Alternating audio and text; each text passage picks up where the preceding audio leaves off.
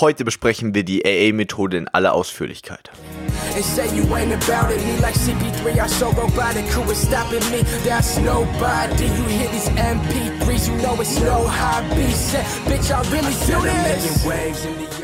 Willkommen zurück, Abiturathleten, an diesem Montagmorgen oder vielleicht auch Mittag, Nachmittag, Abend, je nachdem, wann du diese Podcast-Folge hören wirst. Das ist auf jeden Fall der Abiturathleten-Podcast, der Podcast der Oberstufenschüler zu ihrem Traumabitur bringt. Ich bin Leo, dein Abiturcoach, und ihr seid wie immer natürlich die Abiturathleten, und deswegen gibt es heute die Abiturathleten-Methode.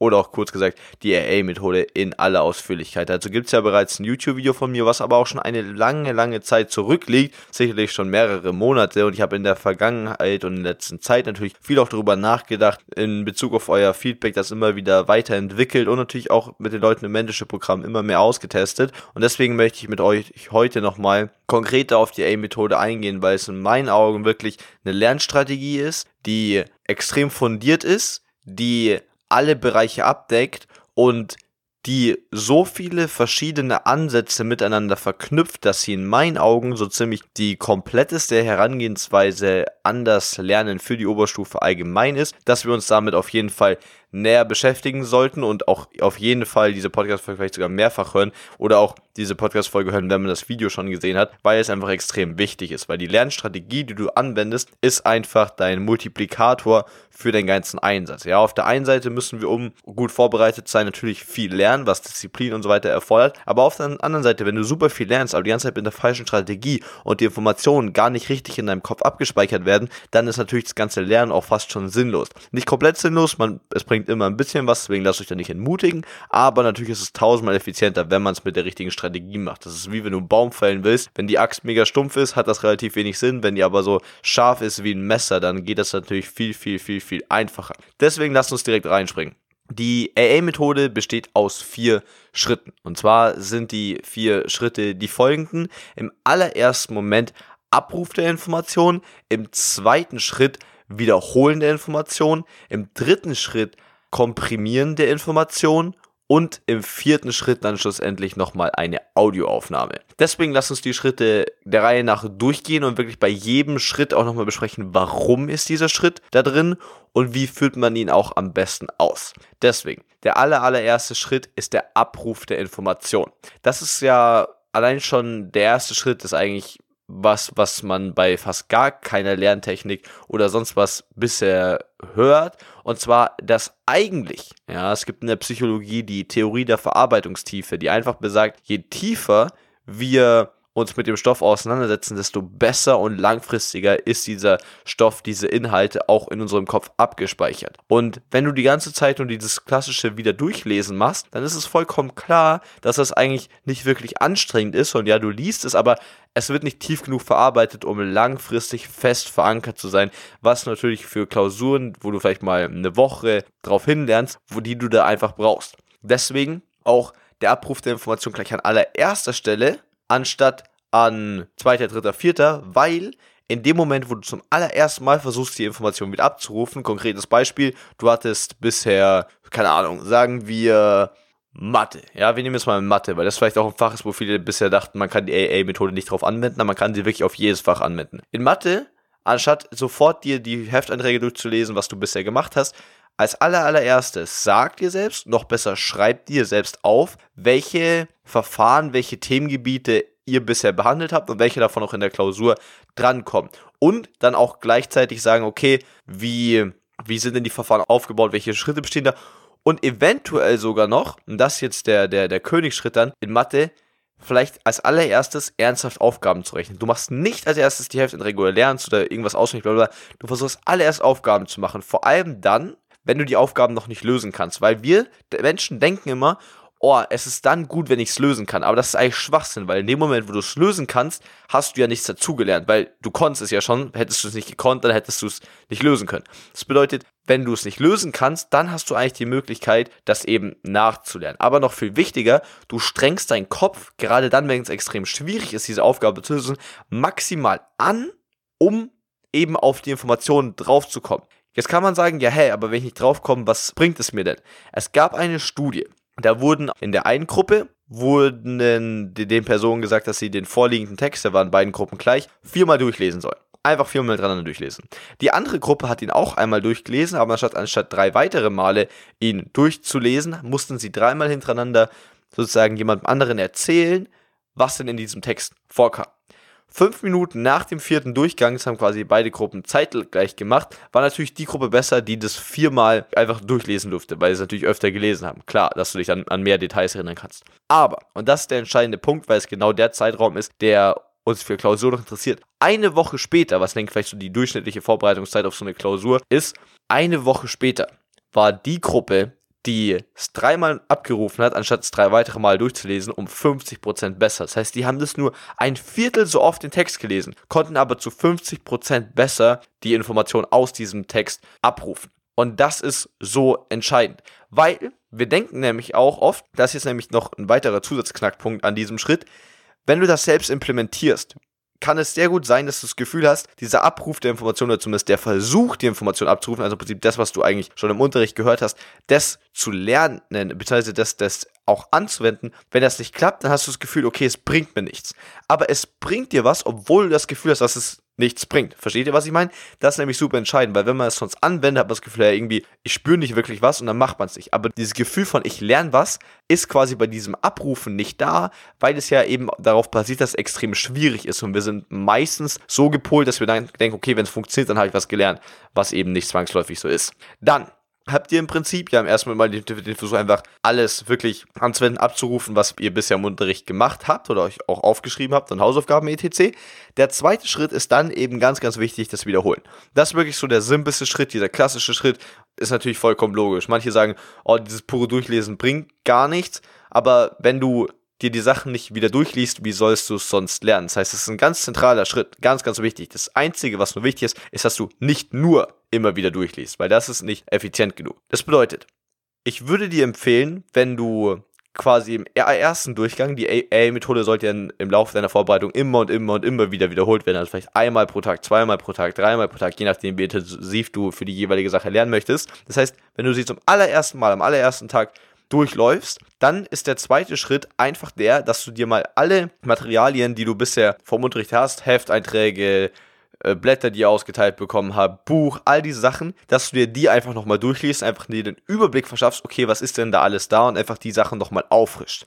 Weil dann können wir auch zum dritten Schritt übergehen und zwar komprimieren. Das bedeutet, dass du diesen ganzen großen Pool, ich meine, in dem Buch steht ja super viel, in den Hefteinträgen steht super viel, auf den Blättern steht super viel, dass du diesen ganzen Pool an Informationen komprimierst. Das bedeutet nicht, dass du, oder zumindest nicht zwangsläufig, dass du mehrere Sachen weglässt. Es ist sinnvoll, Bereiche wegzulassen, von denen du weißt, werden eh nicht geprüft oder die sind so irrelevant, dass die Chance bei 0,5% sind, dass sie auch drankommen, dann kannst du sie auch weglassen, aber komprimieren bedeutet, dass ihr kennt es ja vielleicht bei einer Computerdatei, wenn du das komprimierst, der schneidet nicht einfach die Hälfte vom Bild weg, sondern macht es einfach nur wesentlich kompakter und genau das gleiche solltest du beim Komprimieren machen, sprich, du nimmst die ganzen Materialien, die du bekommen hast und baust die im Prinzip eine eigene Zusammenfassung auf, so, dass erstens du es selbst nochmal verarbeiten musstest, das sind wir wieder bei der Theorie der Verarbeitungstiefe, dadurch ist es einfach so, dass du mit dem Stoff arbeiten musst, du hast nicht nur durchgelesen, sondern du musst dir überlegen, okay, das war mein Informationspool, wie kann ich den so möglichst kompakt gestalten, damit ich ihn verstehe,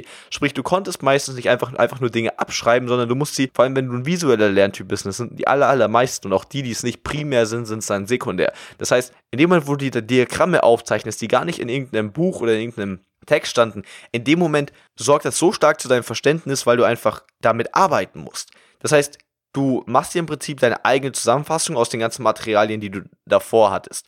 Dadurch hast du es erstens tiefer verarbeitet, zweitens auf die Art und Weise aufgeschrieben, wie du selbst denkst und somit ist es viel leichter, wenn du es dann nochmal später wiederholen wirst und vor allem drittens ist es auch eine viel geringere Stoffmenge, was natürlich auch das ganze Lernen viel, viel einfacher macht. Der vierte Schritt ist es dann, dass du dir eine App downloadest, mit der du einfach Audioaufnahmen machen kannst. Es muss ja keine hohe Qualität sein, es ist im Prinzip wie bei so einem Telefonanruf, wenn du es einfach über dein Handy-Mikro machst. Sprich, du downloadest dir irgendeine App, kannst irgendeine nehmen, ich nehme zum Beispiel Smart Voice Recorder, weiß gar nicht, ob es das für Apple auch gibt, aber das ist eigentlich so das Entscheidendste. Und wenn du die hast, dann gehst du einfach deine komprimierte Zusammenfassung, ganz wichtig, deine komprimierte Zusammenfassung, nicht wieder den Text und die Blätter und den Hefteintrag und die Bücher, die du davor bekommen hast, sondern nur ausschließlich deine Zusammenfassung. Sobald du zum ersten Mal im dritten Schritt diese komprimierte Zusammenfassung gemacht hast, schaust dir das Buch, die Hefteinträge nicht mehr an. Du schmeißt die weg. Theoretisch. Du nimmst nur noch deine eigene Zusammenfassung. Auch später dann fürs Lernen wieder. Das bedeutet, du gehst dann im Prinzip deine eigene Zusammenfassung durch und erzählst sie dir selbst nochmal, indem du wirklich einfach durchgehst und während du das liest oder das siehst, erklärst du dir selbst nochmal, okay, worum geht's denn eigentlich? Denn das führt dazu, dass du schon wieder einen neuen gewissen Abruf von Informationen hast, weil du dir selbst nochmal erklären musst, zwar mit Vorlage, aber trotzdem nochmal erzählen musst, wie das Ganze dann aufgebaut ist. Zweitens hast du dadurch dann schlussendlich auch in der Audio später die Möglichkeit, es einfach nebenbei, während dem Duschen, keine Ahnung, während dem Spazierengehen, Fahrradfahren, Kochen, Putzen, im Bus, überall, einfach überall, wenn dir gerade langweilig ist, du kannst einfach überall die ganze Zeit diese Audio nebenbei laufen hören über Kopfhörer und kannst so im Prinzip die ganze Zeit einfach parallel dazu lernen und du hast so einfach so ein krasses, du hast quasi lauter Zeiten, die du davor eigentlich nicht zum Lernen nutzen konntest, weil du mit irgendwas anderes beschäftigt warst, kannst du jetzt dafür nutzen, um es einfach nur zu hören. Was super, super wertvoll ist, weil du einfach, weil die Zeit ist in der Oberstufe mega knapp und wenn du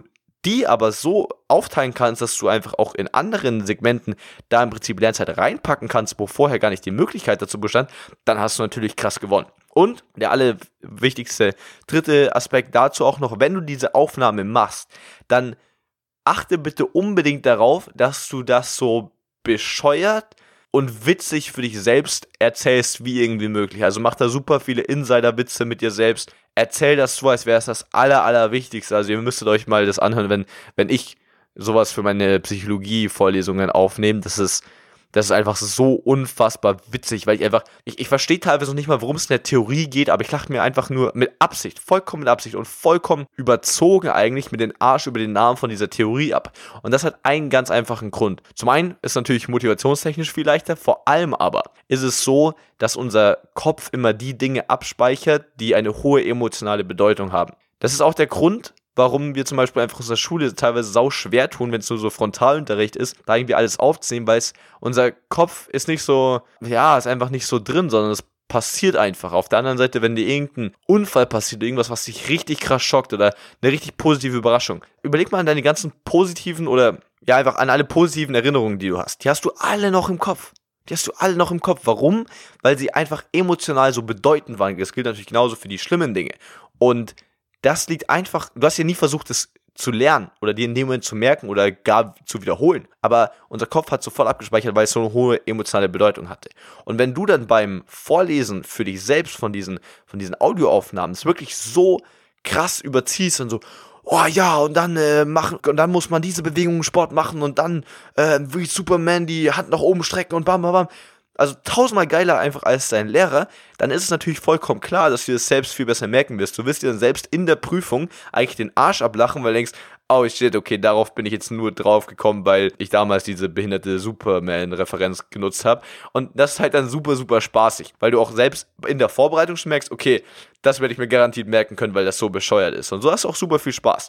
Das sind dann im Prinzip die 4 entscheidenden Schritte. Jetzt ist es aber so, dass du das ja eigentlich, sage ich mal, innerhalb von 2 bis 3 bis 4 bis 5 Stunden, je nach Fach, Klausuraufwand, deiner eigenen Stärke in dem Fach etc.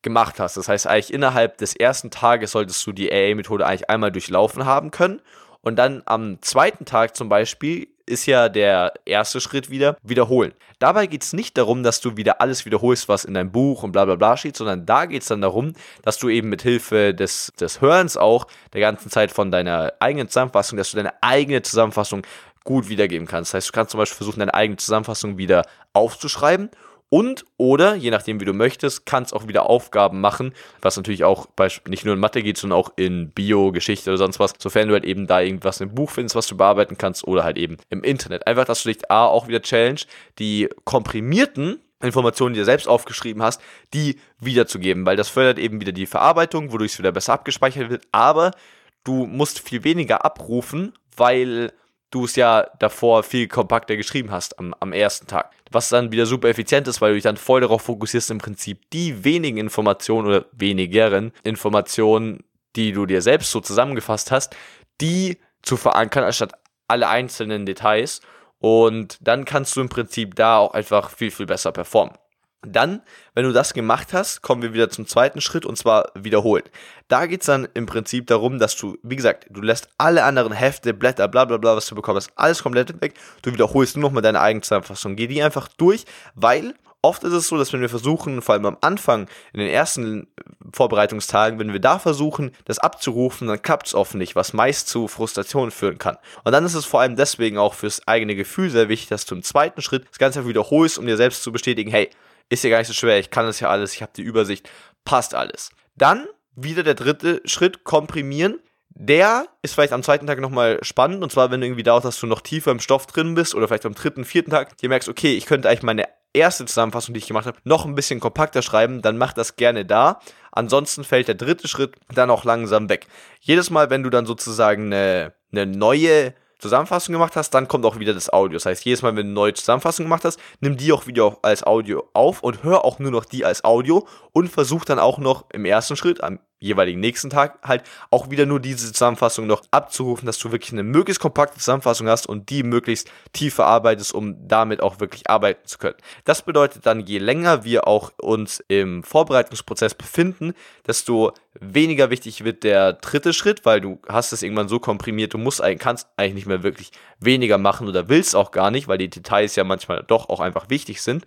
Und der vierte Schritt, du sollst dir weiterhin die Audios anhören, aber du musst nicht mehr extra aufnehmen. Sprich, das läuft dann eigentlich parallel und wir können uns vor allem auf die ersten beiden Schritte fokussieren. Das heißt, zum einen das Abrufen und zum anderen das Wiederholen. Wenn man jetzt nicht überlegt, okay, ja Leo, was ist denn wichtiger? Ist das Abrufen, beziehungsweise in Mathe zum Beispiel auch Anwenden der Information wichtiger oder wichtiger, dass ich es wiederhole? Prinzipiell würde ich sagen, ist das Abrufen tendenziell immer wichtiger. Das heißt, in Mathe, speziell in Mathe, immer versuchen, Übungen und nur dann, wenn du merkst, irgendwie, ich komme gerade nicht so, einfach nicht drauf, wie ich das mache, dann nochmal in der Zusammenfassung selbst nachschauen, wie das eigentlich ging, oder wenn es da zu kompakt drin steht, dann vielleicht auch nochmal das Buch zu Rate ziehen. Das ist halt speziell für Fächer, die extrem anwendungsorientiert sind. Ich habe da mal selbst so eine gewisse Skala aufgemacht oder so einen gewissen, ja, nennen wir es einfach Skala, wo du auf der einen Seite einfach hast extrem anwendungsspezifische Fächer und auf der anderen Seite im Prinzip wissensspezifische Fächer, wo du eigentlich gar nicht so viel anwenden kannst, sondern du musst es dir einfach nur auswendig merken. Das heißt, auf der linken Seite, sagen wir jetzt da, wo es viel um Anwendung geht, da ist das ganz, ganz, ganz, ganz links, da ist Mathe, da ist Physik, da ist Informatik und ganz, ganz rechts, also bei den wissensspezifischen Fächern, da ist, sagen wir mal, Kunst, da ist Geschichte, da ist gewissermaßen auch Bio, da sind einfach all die Fächer, wo du eigentlich nicht wirklich viel verstehen kannst, sondern viel mehr, wobei ich weiß, dass auch in Bio, manchmal sogar ein bisschen in Kunst, eigentlich auch viel man verstehen kann, aber tendenziell eher weniger. Zum Beispiel auch Religion ist ein Fach, wo du einfach